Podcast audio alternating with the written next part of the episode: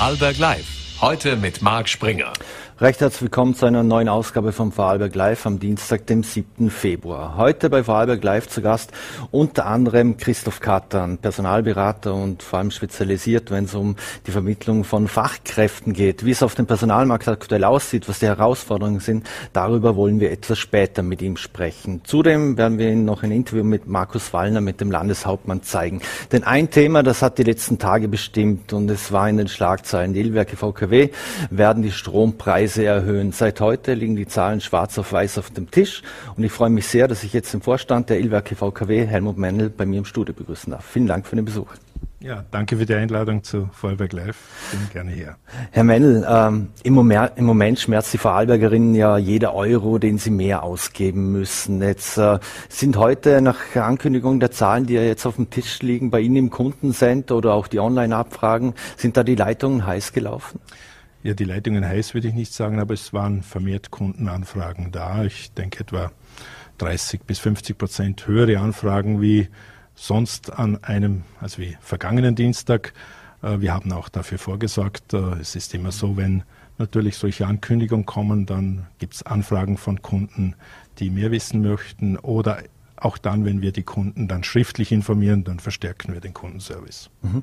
Jetzt haben Sie ja heute das, das Ergebnis, Betriebsergebnis präsentiert. 183 Millionen Euro Gewinn stehen, stehen auf der Seite. Warum war da jetzt doch eine Strompreiserhöhung notwendig?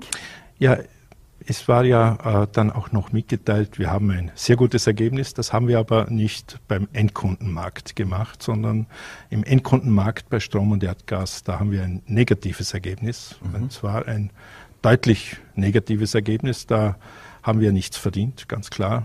Wir haben ein wirklich gutes Ergebnis mit der Regelenergie in Deutschland gemacht, mit unseren Speicher- und Pumpspeicherkraftwerken. Äh, da waren wir sehr erfolgreich im vergangenen Jahr und das hat uns äh, zu diesem wirklich sehr guten Ergebnis gebracht, trotz dem Minus äh, in der Endkundenversorgung.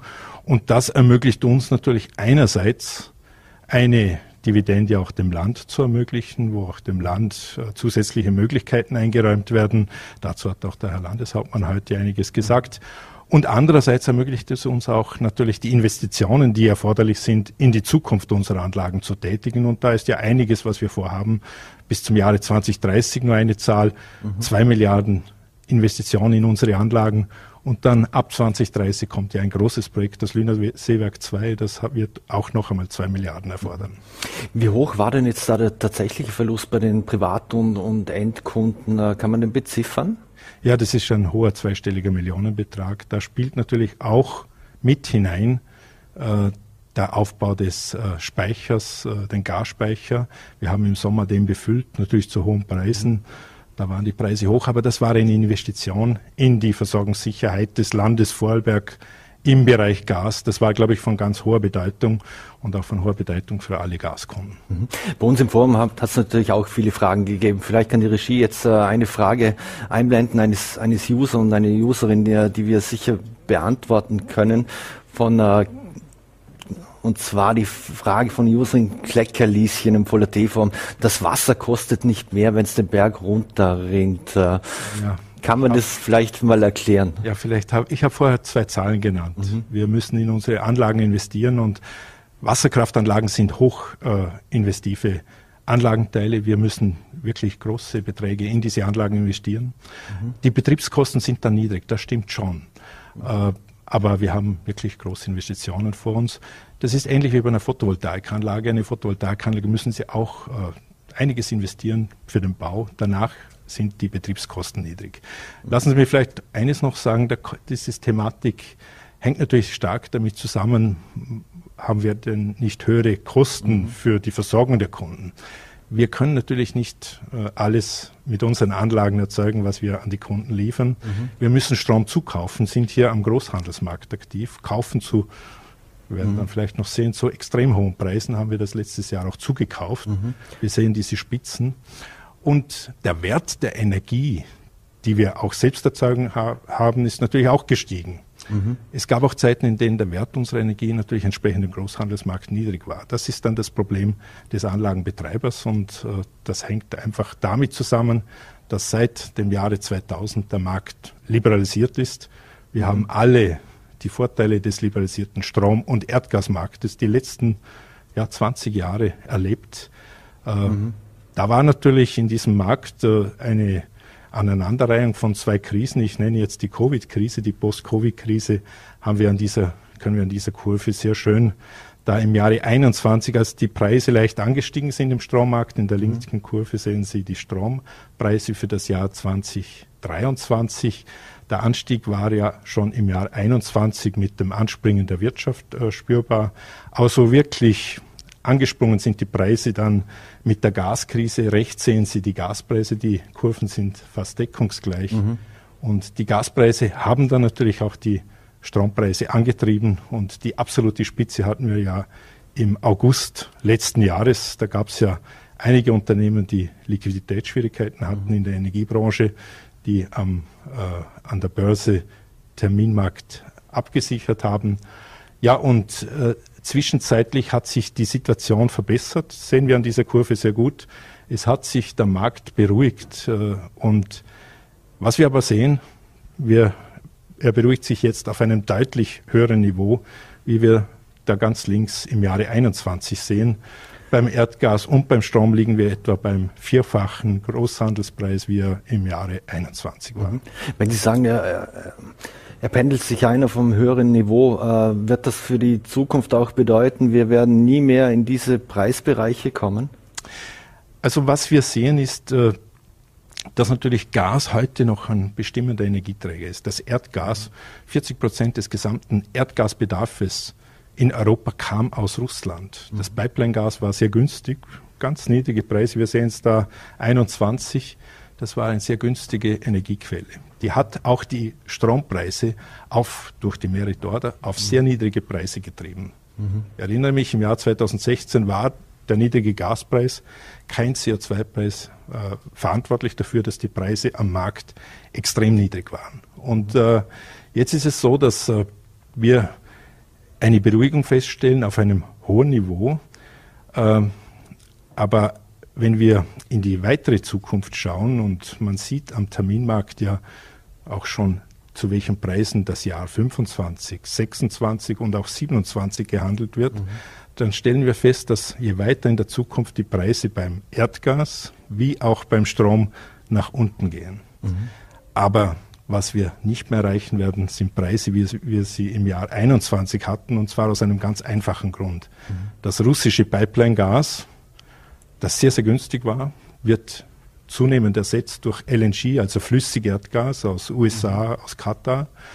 Hier wird das Gas verflüssigt, sehr energieintensiv, dann über Schiffe über die Weltmeere transportiert, wieder an der Küste in Europa regasifiziert und dann in die Pipelines eingespeist. Die Kosten für dieses äh, LNG sind deutlich höher, etwa beim Doppelten des Pipeline-Gases.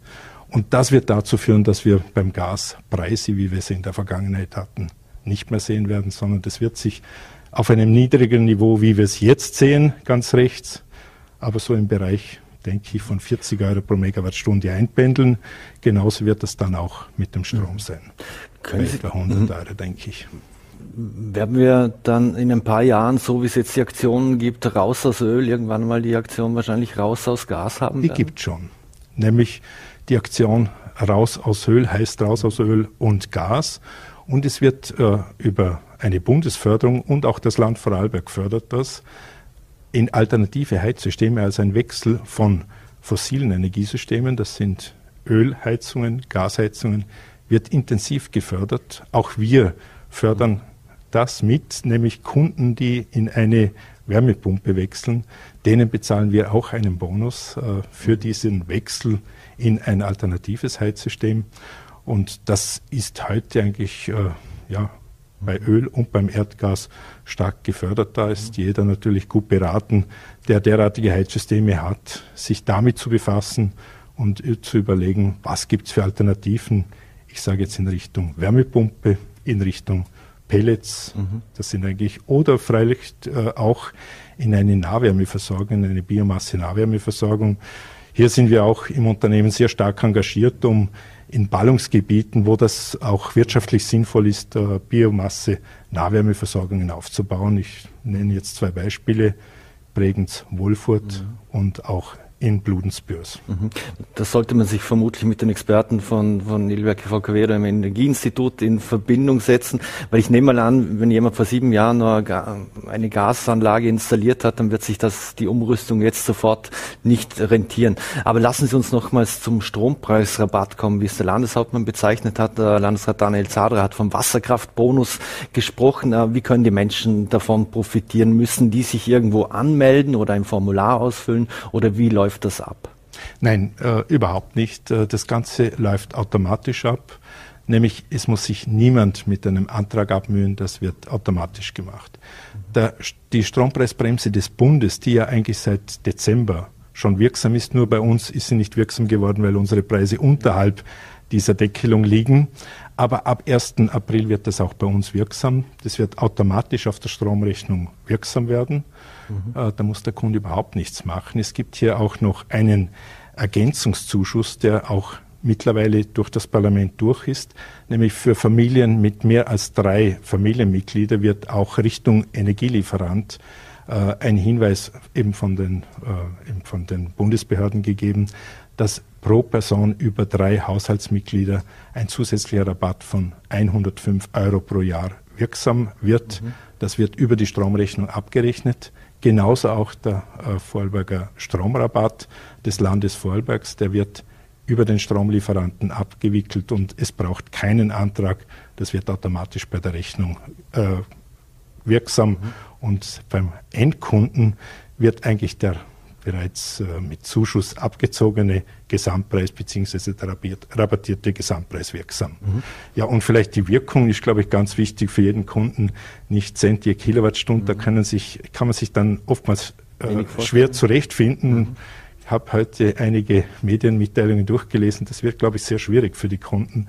Man kann eines klar sagen. Mit dem Stromrabatt äh, des Landes Vorarlbergs und dem Zuschuss des Bundes, wird es so sein, dass die Kunden, die weniger wie 3000 Kilowattstunden mhm. Jahresverbrauch haben. Und Vielleicht können wir uns da gerade mal ein Beispiel ansehen, da, da geht es um den Das ist jetzt ein konkreter 2000 Kilowattstunden mhm. Jahresverbrauch. Hier wird, äh, aktuell ist der Preis im März bei 427 Euro Jahresgesamtpreis äh, brutto. Hier, Sie sehen äh, ganz rechts äh, unterhalb der Nulllinie einerseits der die Strompreisbremse des Bundes, andererseits der Stromrabatt Vorarlberg und in Summe bleiben hier die Kosten für den Kunden gleich. Beziehungsweise Sie sehen sogar einen leichten, eine leichte Reduktion ergibt mhm. sich. Das heißt, für den Kunden ändert sich auch der monatliche Abschlag nicht. Und das reicht bis zu einem Verbrauch von 3000 Kilowattstunden. Die das sind jetzt ja auch noch vorliegen, glaube ich. Ja, das, vielleicht noch wichtig ist da bis zu 3000 Kilowattstunden. Das betrifft mhm. einfach Single-Haushalte, äh, Alleinerzieherhaushalte, äh, Pensionistenhaushalte. Also das sind äh, eher der kleinere Haushalte. Da ändert sich nichts am Gesamtpreis. Und wenn wir jetzt eine, einen Drei-Personen-Haushalt ansehen mit 3500 Kilowattstunden Jahresverbrauch, das ist so der typische Vergleichsfall, wo man die einzelnen Lieferanten auch untereinander vergleicht. Und hier sehen wir, dass es äh, also einen massiven äh, Rabatt durch die Strompreisbremse des Bundes gibt, dann der Stromrabatt Vorarlberg. Und es bleibt noch eine kleine Erhöhung übrig, diese wirklich äh, stark, wir sehen es stark abgedämmte Erhöhung beläuft sich auf 6 Euro brutto pro Monat. Und mhm. das ist dann wirklich äh, ein angesichts der Entwicklungen eine überschaubare Erhöhung. Dann schauen wir uns noch den Vier-Personen-Haushalt an, den gibt es ja auch noch. Ja, das ist jetzt ein Haushalt vier Personen mit 5000 Kilowattstunden. Und hier gibt bei vier Personen äh, wirkt eben dieser zusätzliche äh, Zuschuss des Bundes. Jede Person, die den Drei-Personen-Haushalt überschreitet, hier wäre es eine Person über dem Drei-Personen-Haushalt, kommt noch einmal 105 Euro pro Jahr als zusätzlicher Zuschuss zur Wirkung, auch über die Stromrechnung. Das ist hier mit eingerechnet, eben beim der Strompreisbremse Bund und der Stromrabatt Vorarlberg. Hier ergibt sich dann resultierend pro Monat eine Erhöhung um 15 Euro brutto. Mhm. Von wie vielen Haushalten ungefähr sprechen wir da im Vorarlberg, wenn es jetzt zum Beispiel um jene Haushalte gibt, die keine Erhöhung zu befürchten haben? Also das sind rund 50 Prozent, also die Hälfte aller unserer Kunden, liegt in einem Verbrauch bis 3000 Kilowattstunden. Bei denen ändert sich bei dem Gesamtpreis der Rechnung ab 1.4. nichts. Mhm. Das heißt, auch der Abschlag, der monatliche Abschlag wird sich nicht ändern. Mhm. Wie sieht das, äh, dieses Modell, äh, es ist einzigartig in, in Österreich, äh, wie stehen wir im nationalen Vergleich da, äh, da? Also die Strompreisbremse des Bundes gibt es natürlich in anderen Bundesländern auch, das ist österreichweit.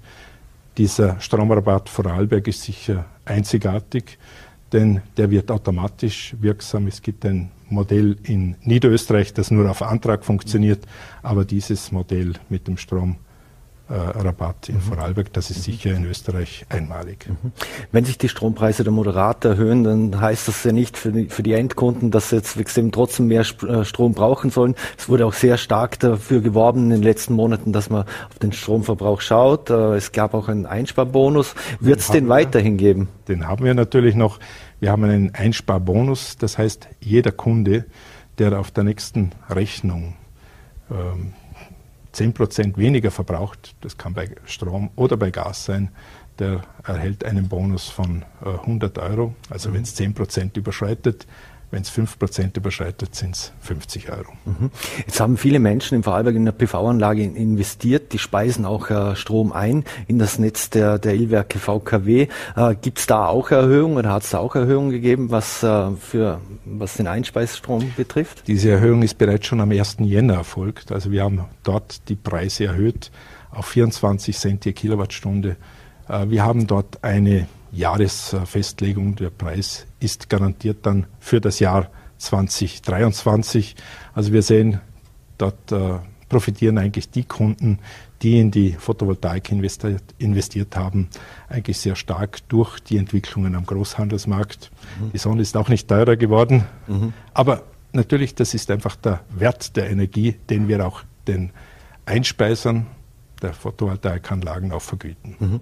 Jetzt hat man heute die, diese Preise für, für die Endkunden, für die Privatkunden äh, präsentiert. Wie sieht das eigentlich für Wirtschaft und Industrie aus? Gibt es da auch äh, allgemeine Erhöhung oder basiert da vieles auf Individualvereinbarungen? Es gibt ja natürlich den äh, äh Kleinverbraucher, den Handwerksbetrieb, das kleine Ladengeschäft, das ist das Kleingewerbe die hängen an den gleichen Preisen wie die Haushaltskunden. Nur da gibt es keine Strompreisbremse des Bundes und auch nicht den Stromrabatt des Landes Vorarlbergs. Das bezieht sich auf die Haushaltskunden. Mhm. Die Preise für das Kleingewerbe ist ident mit den Haushaltskunden, aber dort gibt es eigene Fördersysteme des Bundes. Äh, diese Strom, der Stromkostenzuschuss 1 für das Jahr 2022 äh, beziehungsweise die Stromkostenzuschuss 2 für das Jahr 2023. Ganz grob wird dort etwa 60 Prozent der Erhöhung wird dort äh, rückvergütet in einem nachfolgenden System. Also das wird nicht über den Stromlieferanten durchgeführt. Und äh, da ist, glaube ich, äh, noch wichtig, es ist noch ausstehend für die ganz kleinen Gewerbekunden soll eine Pauschalregelung erfolgen. Die ist noch in Ausarbeitung, die ist noch nicht veröffentlicht.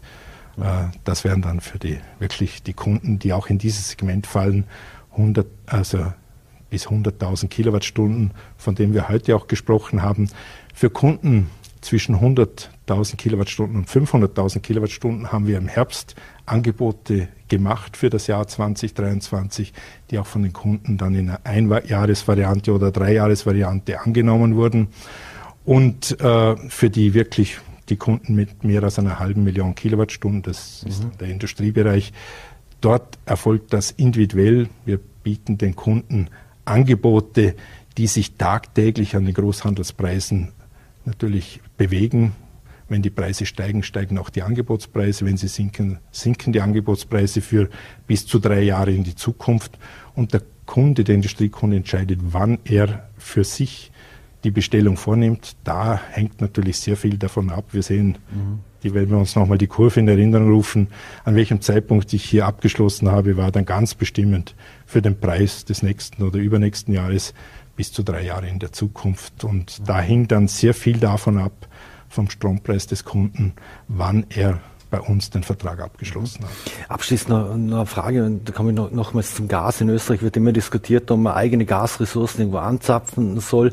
Möglicherweise wäre ja nur, nur Fracking äh, möglich. Könnte sowas, so etwas äh, unsere Eigenversorgung sichern und auch stabilisieren? Oder würde das für uns keinen Unterschied machen, weil wir im Vorarlberg erstens mal auf Wasserkraft setzen und das sowas von heute auf morgen gar nicht umsetzbar wäre? Gut, Erdgas ist heute europaweit noch ein wichtiger Energieträger. Das wird äh, nicht von heute auf morgen sich ändern. Es wird aber sicher äh, das Erdgas, und wir sehen das, äh, ich habe vorher über raus aus Öl und Erdgas mhm. gesprochen, aus der Raumwärme wird das sicher mittelfristig, wird das Erdgas sich zurückziehen.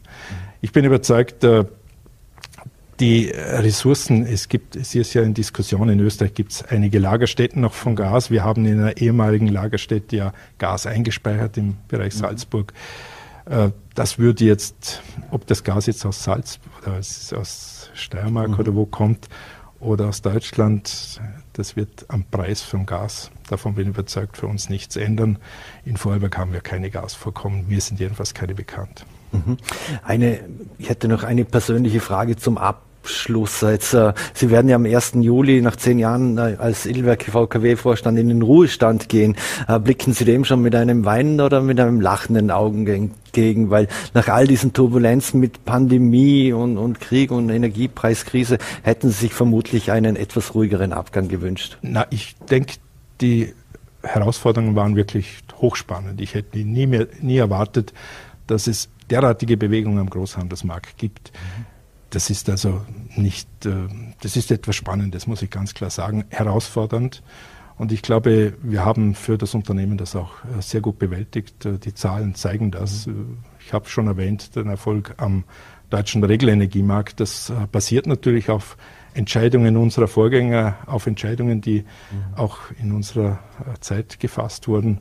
Und ähm, ich möchte nur erwähnen, der Ausbau der Wasserkraft, Bau des Obervermundwerkes 2, das ist eine wichtige Basis, oder davor das KOPS 2, eine wichtige Basis unseres heutigen Erfolges und das macht mich schon auch etwas stolz, in diesem Unternehmen arbeiten zu können. Ja, von dem her muss ich sagen, ja, mit einem sicher auch weinenden Auge, aber ich habe diese Entscheidung getroffen und äh, freue mich auch auf den Abschnitt, der dann Mitte des Jahres beginnt. Mhm. Elwerke VKW-Vorstand, Diplom-Ingenieur Helmut Meinl, vielen Dank, dass Sie sich die Zeit genommen haben für Vorarlberg Live und alles Gute. Danke vielmals. Dankeschön. So, meine Damen und Herren, äh, und wir machen gleich weiter. Wir haben natürlich auch vor der Sendung aus Termingründen mit Landeshauptmann Markus Wallner gesprochen, der heute nach Brüssel wurde und heute ebenfalls die neuen Preise mit und auch die Initiativen des Landes mit präsentiert hat. Und was er gesagt hat, das zeigen wir Ihnen jetzt. Ja, Landeshauptmann, die hohen Energiepreise bzw. die Steigungen in den, in, in den Energiepreisen sind jetzt auch im Ländle angekommen. Ab 1.4. erhöhen sich auch in Vorarlberg die Strompreise der Ölwerke VKW wurden eben schon angekündigt, diese Erhöhung. Äh, das ist etwas, vor dem viele Vorarlbergerinnen und Vorarlberger natürlich jetzt ein bisschen zittern. Die Preise generell in allen Bereichen sind gestiegen. Wie stehen Sie zu dieser Erhöhung? Also das als Eigentümervertreter sozusagen, was sagen Sie zu der Entscheidung der E-Werke VKW, die Preise eben in diesem Ausmaß zu erhöhen und was tut man auch dagegen? Also insgesamt war es zu erwarten. Es wurde vom Unternehmen äh, immer angekündigt, dass mit 1.4. noch eine Preisanpassung erfolgen wird. Das passiert äh, in ganz Europa, das passiert äh, in allen Bundesländern. In der Vergangenheit haben unsere Haushalte, auch die Wirtschaft, aber vor allem die Haushalte, jeder einzelne von uns, besonders davon profitiert, dass wir einen sehr niedrigen Strompreis gehabt haben. Und unser Ziel ist es natürlich, dort möglichst zu bleiben. Wir wollen äh, garantieren, auch für die nächste Zeit, dass die, die Preise halbwegs stabil bleiben können.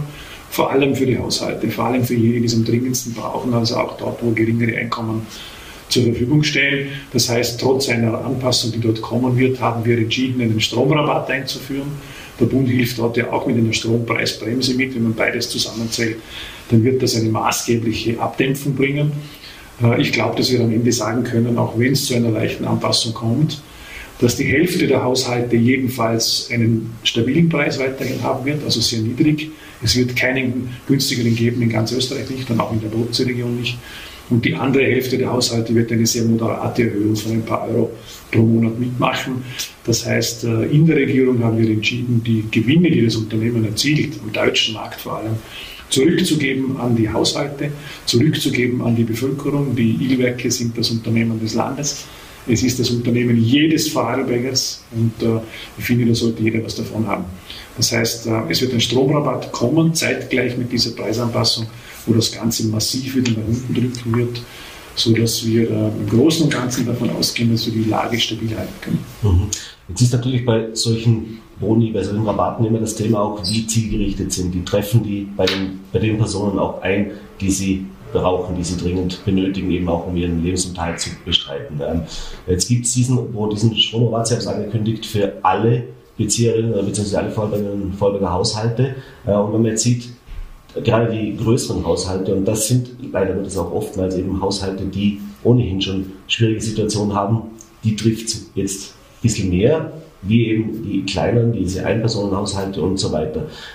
Das weiß ich schon, es ist eine sehr kurzfristige Aktion, muss relativ schnell auch umgesetzt werden, aber wie hat man sich das angesehen, dass man auch sagen kann, gut, wir treffen hier schon eine zielgerichtete, möglichst zielgerichtete. Wir haben es sehr genau, sehr genau angesehen. Äh, erstens bin ich der Meinung, dass jeder Vorarlberger davon profitieren sollte, weil das Unternehmen ist 100% in Landeshand und gehört damit der Vorarlberger Bevölkerung. Das heißt, jeder sollte auf seiner Stromrechnung wirklich einen Nutzen davon haben, das ist auch so. Und das wird mit dieser Strompreisbremse des Landes, ein Stromrabatt, der per Gesetz eingeführt wird, auch wirklich umgesetzt werden. Natürlich muss man darauf achten, wie wirkt das ganz genau. Der Bund hilft dort ja auch mit.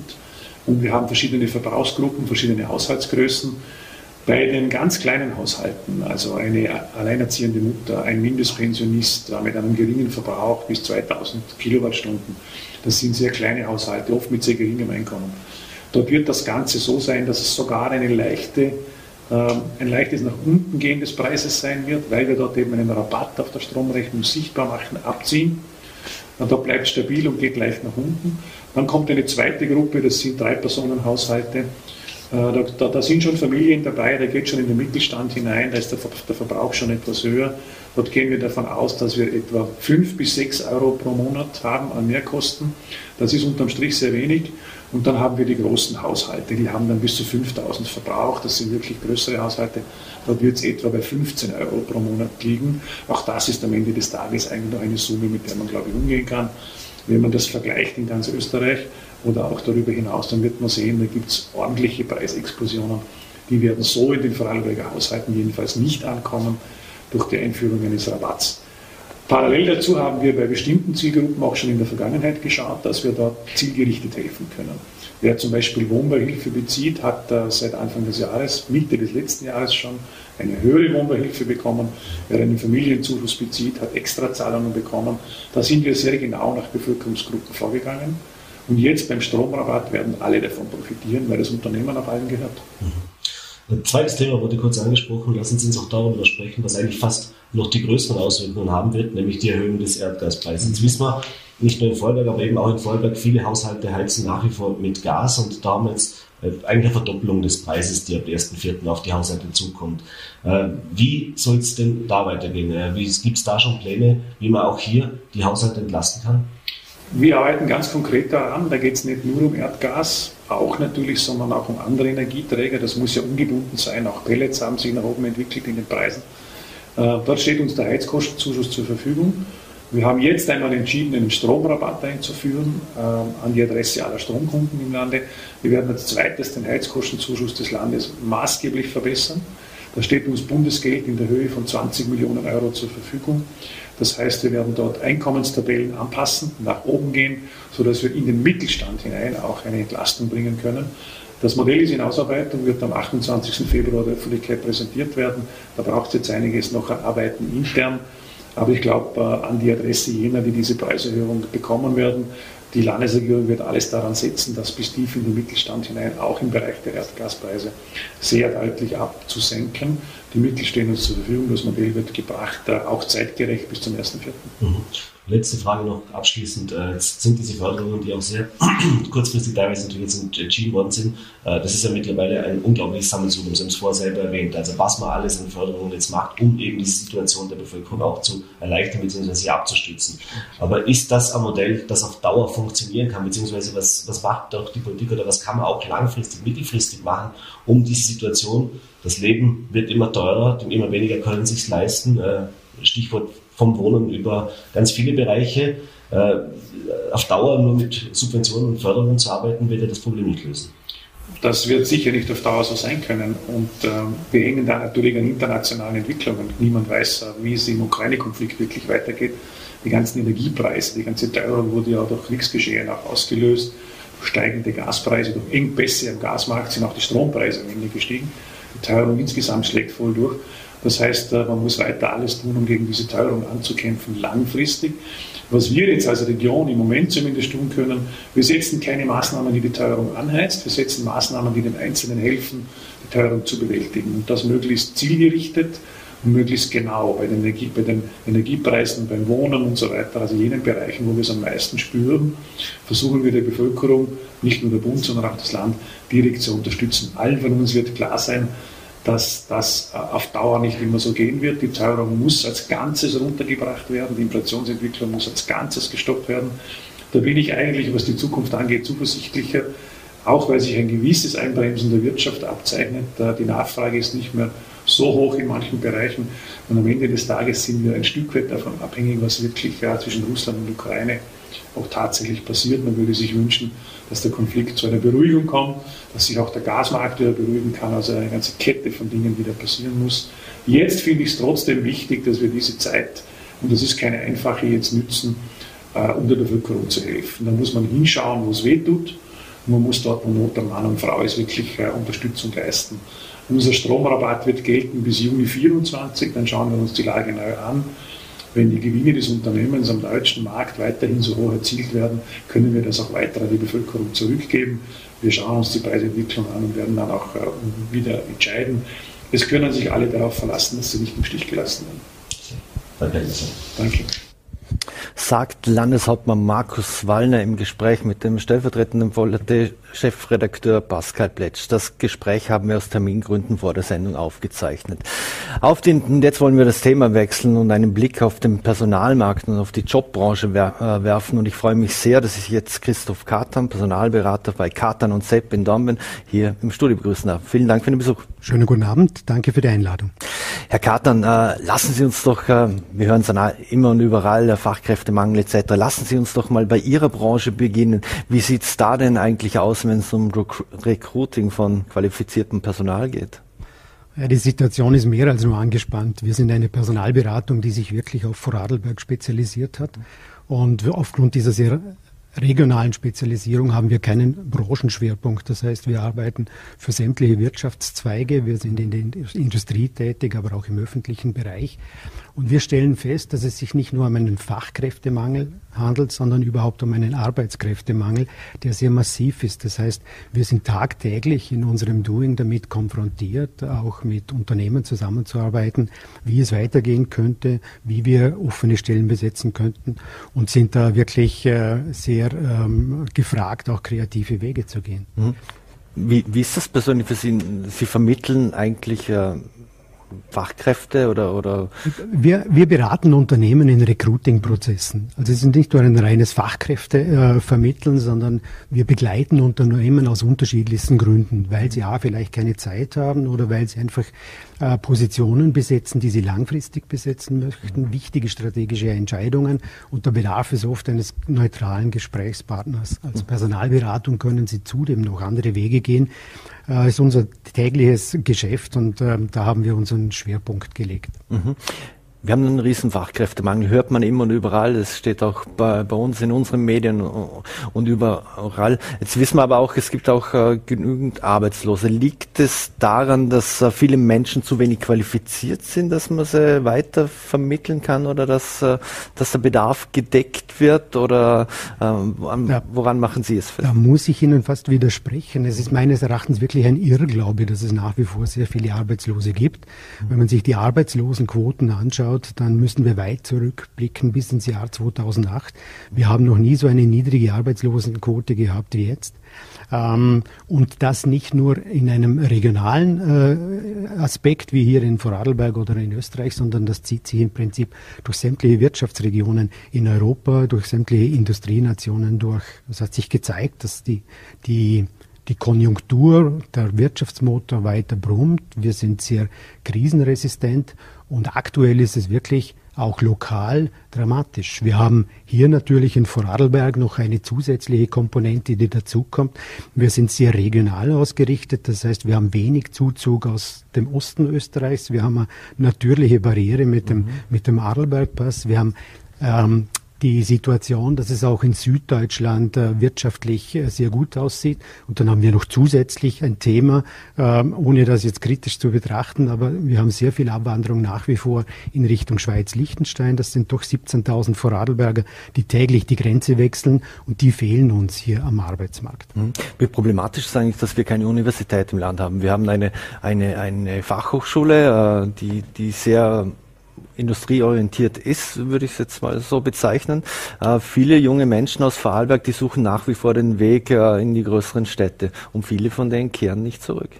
Seit kurzem haben wir eine Privatuniversität zumindest, wobei die uns im, im aktuellen äh, Fachkräfte- oder Mitarbeitermangel nicht wirklich weiterhelfen wird. Wir haben eine sehr eine äh, gute Fachhochschule hier am Standort. Wir haben auch über der Grenze, wenn ich mit der ASG äh, St. Gallen oder mit äh, der Universität in Liechtenstein das Thema anspreche, gute Universitäten. Aber Sie, Sie sprechen das richtig an. Wir haben sehr viele, die junge Leute, die nach, nach Innsbruck, nach, äh, nach Wien, nach Graz gehen, um zu studieren und das ist auch eine Veränderung, die wir feststellen, einfach dann gerne auch dort das Leben weiter verbringen. Es ist nicht so, dass die alle wieder zurückkommen, sondern die bleiben dann oft in diesen urbanen Räumen, in diesen Ballungsregionen äh, hängen und die fehlen uns ganz klar hier. Mhm. Da muss ich einfach als, als, als Land, als, als Unternehmen, als Wirtschaftsregion natürlich hier immer kämpfen, dass ich diesen Kontakt zu diesen gut ausgebildeten Akademikern, ich sage es jetzt so, äh, nicht abreißen lassen. Mhm. Kann man aus Ihrer Sicht äh, politische Rahmenbedingungen schaffen, damit man so ein Problem mittelfristig äh, zumindest mal in, halbwegs in den Griff bekommen kann?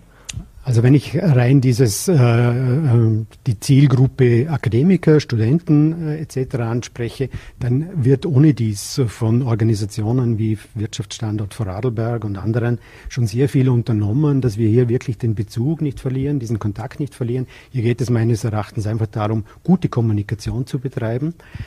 Die Themen, die uns aber jetzt beschäftigen, die sind wirklich strukturell bedingt. Da kann ein einzelnes Unternehmen, eine einzelne Wirtschaftsregion auch nicht wirklich viel dazu leisten. Wir müssen uns einfach die Bevölkerungspyramide anschauen. Wir haben eine wirtschaftliche Situation, die nach wie vor sehr gut ist. Wir haben ganz, ganz viele offene Stellen und dem gegenüber haben wir das Problem, dass wir alle älter werden. Das ist natürlich auf der einen Seite sehr schön. Aber wenn man sich die Zahlen anschaut, dann hat, ist es so 2019 irgendwo gekippt und es wird den Peak erreichen wir erst 2032. Äh, wenn man sich dann diese Altersgruppe noch anschaut, in, im, im, im erwerbstätigen Bereich, so zwischen 20 und 65 Jahren, dann fehlen uns 2032 über 250.000 Personen in Österreich. Mhm. Äh, und da braucht es Lösungen, da braucht es äh, politischen Mut, was auch immer. Aber da ist die Wirtschaft wirklich ähm, schaut hier wirklich mit, mit, mit, äh, mit Herausforderungen in die Zukunft. Mhm. Ist es das Problem, dass alle im gleichen Teich fischen, so, sozusagen? Oder muss man sich auf den Weg machen, um neue Teiche zu suchen? Jetzt wissen wir aus, aus den letzten Jahrzehnten, früher wir hatten viele Gastarbeiter aus der Türkei, äh, aus Osteuropa, aus dem ehemaligen Jugoslawien und so weiter. Ähm, brauchen wir jetzt einmal, und wie wir auch wissen, äh, vor allem auch im Pflegebereich, viele, viele Menschen aus Osteuropa, die, die hier bei uns arbeiten, aber da kommen auch immer weniger. Müssen wir neue Teiche suchen. Und wo könnten die liegen? Da muss man, glaube ich, differenzieren. Wenn wir jetzt das Thema Pflege ansprechen, ist sicher nicht unsere Kernkompetenz, aber da mhm. gibt es Landesorganisationen, die längst schon in Asien über Agenturen Mitarbeiterinnen äh, rekrutieren, die über einen Nostrifizierungsprozess dann hier nach Vorarlberg kommen. Das funktioniert schon recht gut. Wenn ich mir die großen Player hier in der Wirtschaftsregion anschaue, ob, ob das Blum oder Alpla oder andere namhafte Unternehmen sind, die rekrutieren schon sehr international und haben schon früh darauf reagiert. Wenn ich natürlich ein kleines Handwerkunternehmen bin, das hier im Bregenzer Wald oder im Montafon oder auch im Wallgau angesiedelt ist, dann tue ich mir natürlich schwer, in anderen Gewässern zu fischen, ähm, weil ich für gewisse Positionen auch nicht die Budgeten, mit, budgetären Mittel ausgeben kann. Ich kann nicht irgendwie jemand aus, aus, äh, aus äh, Nordeuropa für eine Funktion hier als, als Tischler anwerben. Das ist wirklich eine, eine Challenge. Mhm. Und dann haben wir natürlich auch noch sprachliche Barrieren, die uns hier trennen. Aber Sie sprechen etwas an, wenn ich einfach hier nicht mehr äh, fischen kann, wenn der Teich leer ist, dann muss ich mir im Recruiting-Prozess einfach Wege überlegen, wie ich weiterkommen kann. Mhm. Agieren da viel, viele Unternehmen im Vorarlberg vielleicht noch etwas zu konservativ? Ähm, ja, das gibt, gibt unterschiedliche Beispiele. Es, es machen viele ihre Hausaufgaben gut, aber man muss natürlich auch immer dazu sagen, dass die Kernkompetenzen dann nicht immer im Recruiting angesiedelt sind. Mhm. Fakt ist, dass meines Erachtens Unternehmen jetzt einfach auch gefordert sind, Personalmanagement in die Geschäftsleitung wirklich in, in, in das Daily Doing hineinzuführen. Ähm, man muss vorausschauend agieren. Die mhm. Recruiting-Prozesse haben sich auch, was die Zeitspanne betrifft, extrem nach oben entwickelt. Wir haben früher klassische Sachbearbeitungs- oder auch Führungsfunktionen in drei, vier Wochen abwickeln können. Wir müssen jetzt für eine Pensionsnachfolge, wenn es um eine Leitung Finanzrechnungswesen beispielsweise geht, dann müssen wir wirklich mit einem halben Jahr rechnen, bis wir so einen Prozess auch wirklich erfolgreich abschließen können. Und wir gehen dann alle Wege. Alle Wege heißt wirklich klassische Medien, Social Media, Direktansprachen etc. etc. etc. Da bedarf es wirklich sehr viel Anstrengung, äh, Anstrengung im Recruiting-Prozess. Mhm. Der AMS-Chef äh, Johannes Kopf hat mal äh, hat gesagt, wer heute Arbeitskräfte sucht, muss tanzen äh, und hat da im Speziellen auf äh, die Gen Z etc. diese diese Gruppe an jungen Menschen angesprochen was können Sie aus Ihrem Erfahrungsschatz sagen, uns berichten? Also alle meine Kunden können nicht tanzen, das würde ich jetzt nicht unbedingt ans Herz legen, aber man muss sich einfach mehr Gedanken machen. Ich muss aus diesem Reagieren wirklich ins Agieren kommen. Ich, ich, ich nur als, als äh, ich sehe es so, dass ich einfach mehr Individualität in das Thema hineinlege, dass ich flexibler werde. Junge Menschen haben andere Bedürfnisse. Sie sind deswegen nicht fauler wie alte Generationen, sondern haben andere Zugänge zur Arbeit. Äh, es, es, es spielen äh, Räumlichkeiten nicht mehr so eine Rolle. Ähm, es, es, spielen Arbeitszeiten weniger eine Rolle. Und da bin ich natürlich als Unternehmerin und als Unternehmer sehr gefordert, mich hier darauf einzustellen. Und das funktioniert dann auch. Mhm. Verorten Sie das äh, im, im, Land, dass es hier Bewegung gibt? Nein, vor Corona, sind wir uns ehrlich, die meisten von uns hätten sich nicht vorstellen können, dass es eine Homeoffice-Regelung irgendwo gibt, dass wir jeden Tag irgendwelche virtuellen Meetings etc. haben, dass man vielleicht sogar über Vier-Tage-Woche spricht oder ähnliches. Äh, orten Sie da Bewegung? Das orten wir ja. Die Motivation muss man natürlich hinterfragen. Wenn Sie nur, weil Sie mit dem Rücken zur Wand stehen, Flexibilität bei Rahmenbedingungen einführen, um ein kurzfristiges Problem zu lösen, dann wirkt das nicht authentisch. Das ist sehr spürbar. So ein Employer-Branding-Thema, eine, eine, eine, eine Arbeitgebermarke aufzubauen, die muss wirklich ehrlich gelebt und gemeint äh, sein. Das muss auch langfristig entsprechend strategisch angegangen werden und dann äh, ziehen sie einen positiven Nutzen. Wenn Sie einfach heute meinen, Sie können mit irgendeinem Inserat in die Medien, wo auch immer hinein mhm. und kommunizieren, Sie bekommen bei uns noch einen Apfel und vielleicht noch sonst irgendein Benefit, das, ähm, das wird nicht wirklich ehrlich aufgefasst und dann funktioniert es in der Regel auch nicht. Mhm. Welche Rolle spielen Konditionen, sprich der, der Gehalt äh, heutzutage für, für Menschen, um entweder einen Job zu wechseln oder einen Job anzunehmen? Wir merken schon, dass das nach wie vor ein wesentliches äh, Thema ist. Wir haben auch äh, ähm, Inflationsraten, die sehr hoch sind. Das Leben ist einfach teurer geworden. Menschen suchen schon nach auch gehaltlicher Entwicklung, aber es ist nicht der Treiber. Ähm, Treiber sind wirklich Rahmenbedingungen. Ich, ich, ich versuche das immer so zu beschreiben. Wir, wir äh, wir äh, so rein im Wachzustand betrachtet, verbringen wir einfach einen großen Teil unseres Lebens an einem Arbeitsplatz und dann muss es einfach von den Rahmenbedingungen, vom Umfeld entsprechend passen. Mhm. Wie sieht es eigentlich mit älteren Arbeitnehmern aus? Äh, früher hat man, bediene Klischees, äh, die sind nicht vermittelbar, weil die sind zu alt und die wollen zu viel Geld und, und so weiter. Ähm, wie ist das heutzutage, wenn der Arbeitsmarkt eh ausgedünnt ist und da oftmals auch wirkliche Know-how-Holder sind sozusagen oder, oder Know-how-Träger? Da orten wir eine ganz gravierende Veränderung. Ich bin jetzt seit rund 25 Jahren in dieser Branche tätig und im Recruiting und das war wirklich früher so, dass sie alles mit Ü50, äh, Ü50 schon Schwierigkeiten hatten, wirklich äh, attraktive Positionen zu bieten. Ähm, das hat sich geändert. Also heute haben sie mit auch 55 Jahren durchaus noch die Möglichkeit, sich äh, um, um neue Positionen Positionen zu bemühen. Wenn wir vom klassischen Pensionsalter ausgehen, dann haben Sie nach wie vor eine Perspektive von bis zu zehn Jahren. Wenn Sie heute eine 25-jährige oder einen 25-jährigen Mitarbeiter einstellen, dann äh, werden Sie auch nicht immer davon ausgehen, dass Ihnen der zehn Jahre im Unternehmen bleiben wird. Diese, mhm. diese Loyalität, die hat sich äh, total verändert. Mhm. Suchen Unternehmen vielleicht auch zu oft äh, fixfertige Top-Leute äh, und ähm, es wird weniger auf das Potenzial, das ein Mensch vielleicht in sich trägt oder das Potenzial Mensch an und für sich äh, geblickt? Richtig, ja. Also man, ähm, man stellt schon fest, auch das haben wir nach wie vor bei unseren Kunden, dass man beim Anforderungsprofil, wenn es um das eigene Unternehmen geht, oft wenig Kompromisse eingehen möchte. Uns ist immer wichtig, dass wir gute Personen suchen. Wenn sie eine, die vielgeprügelte Sozialkompetenz gut ausgeprägt ist, wenn jemand äh, sich noch etwas, äh, wenn jemand was lernen möchte, sich weiterentwickeln möchte, dann sind das sehr gute äh, Voraussetzungen. Und dann kann man hängt natürlich immer vom Berufsfeld ab, sich auch durchaus noch weiterentwickeln. Also es liegt in der Regel nicht ähm, an, an der Flexibilität der Bewerber. Mhm. Abschließend noch, äh, auch was Frauen in Führungspositionen betrifft, scheint man in Österreich vielerorts ja noch eher sehr konservativ zu denken. Äh, erleben Sie das oder wie erleben Sie das in Ihrer Arbeit auch vor dem Hintergrund, dass man ja weiß, dass äh, eine Vielzahl der Frauen meist höher qualifiziert und gebildeter sind als, als Männer? Es resultiert natürlich auch in, in, wenn Sie zurückblicken in der Geschichte. Ich bin selber Vater von zwei Töchtern und ich hoffe, dass sich das irgendwann wirklich ändern wird. Aber das ist nach wie vor ein Problem, mit dem wir konfrontiert sind. Stellen wir uns die Rolle Frau mal vor. Äh, Sie sind oft gebunden nach wie vor in der Kinderbetreuung. Die Kinderbetreuung ist, ist nach wie vor eine schwierige Situation für eine Familie.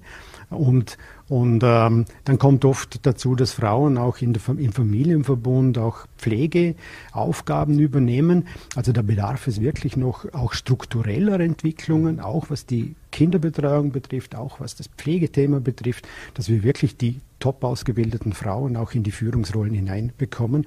Und dann muss natürlich das Unternehmen sich auch wieder strukturell darauf einstellen und nicht davon ausgehen, dass eine Führungsfunktion unbedingt mit 100 Prozent oder 120 Prozent besetzt werden muss, sondern dass man eine gute Stelle auch äh, im Management durchaus äh, mit 70, 80 Prozent beispielsweise ausführen kann. Mhm. Und wenn ich Sie richtig verstanden habe, eine der folgenden Fragen schon, da muss das auch in der Unternehmens-DNA irgendwo drin sein und man setzt sich nicht auf irgendein Modell, weil man denkt, äh, Sie können sich immer Werkzeuge und Methoden natürlich anschauen, Sie können die weiterentwickeln, aber wenn Sie selber nicht leben und das nicht authentisch in der Unternehmens-DNA, wie Sie es sagen, mhm. oder Kultur, ähm, wahrgenommen wird, dann funktioniert das nicht. Wenn Sie nur, um äh, eine Statistik zu bemühen, Frauen in Managementpositionen setzen, dann ähm, tut das der Unternehmermarke meines Erachtens nicht gut. Philipp Kartan, vielen Dank, dass Sie sich die Zeit genommen haben für Vorarlberg Live und Ihre Einordnung und, und Ausführungen und vielen Gerne. Dank für den Besuch bei uns im Studio. Schönen Abend, danke. Dankeschön. So, meine Damen und Herren, und das war's wieder mit Vorarlberg Live. Wir bedanken uns fürs dabei sein, würden uns freuen, wenn Sie morgen wieder einschalten. Lenne TV, VNRT oder Voller T. Wünschen Ihnen einen schönen Abend und alles Gute.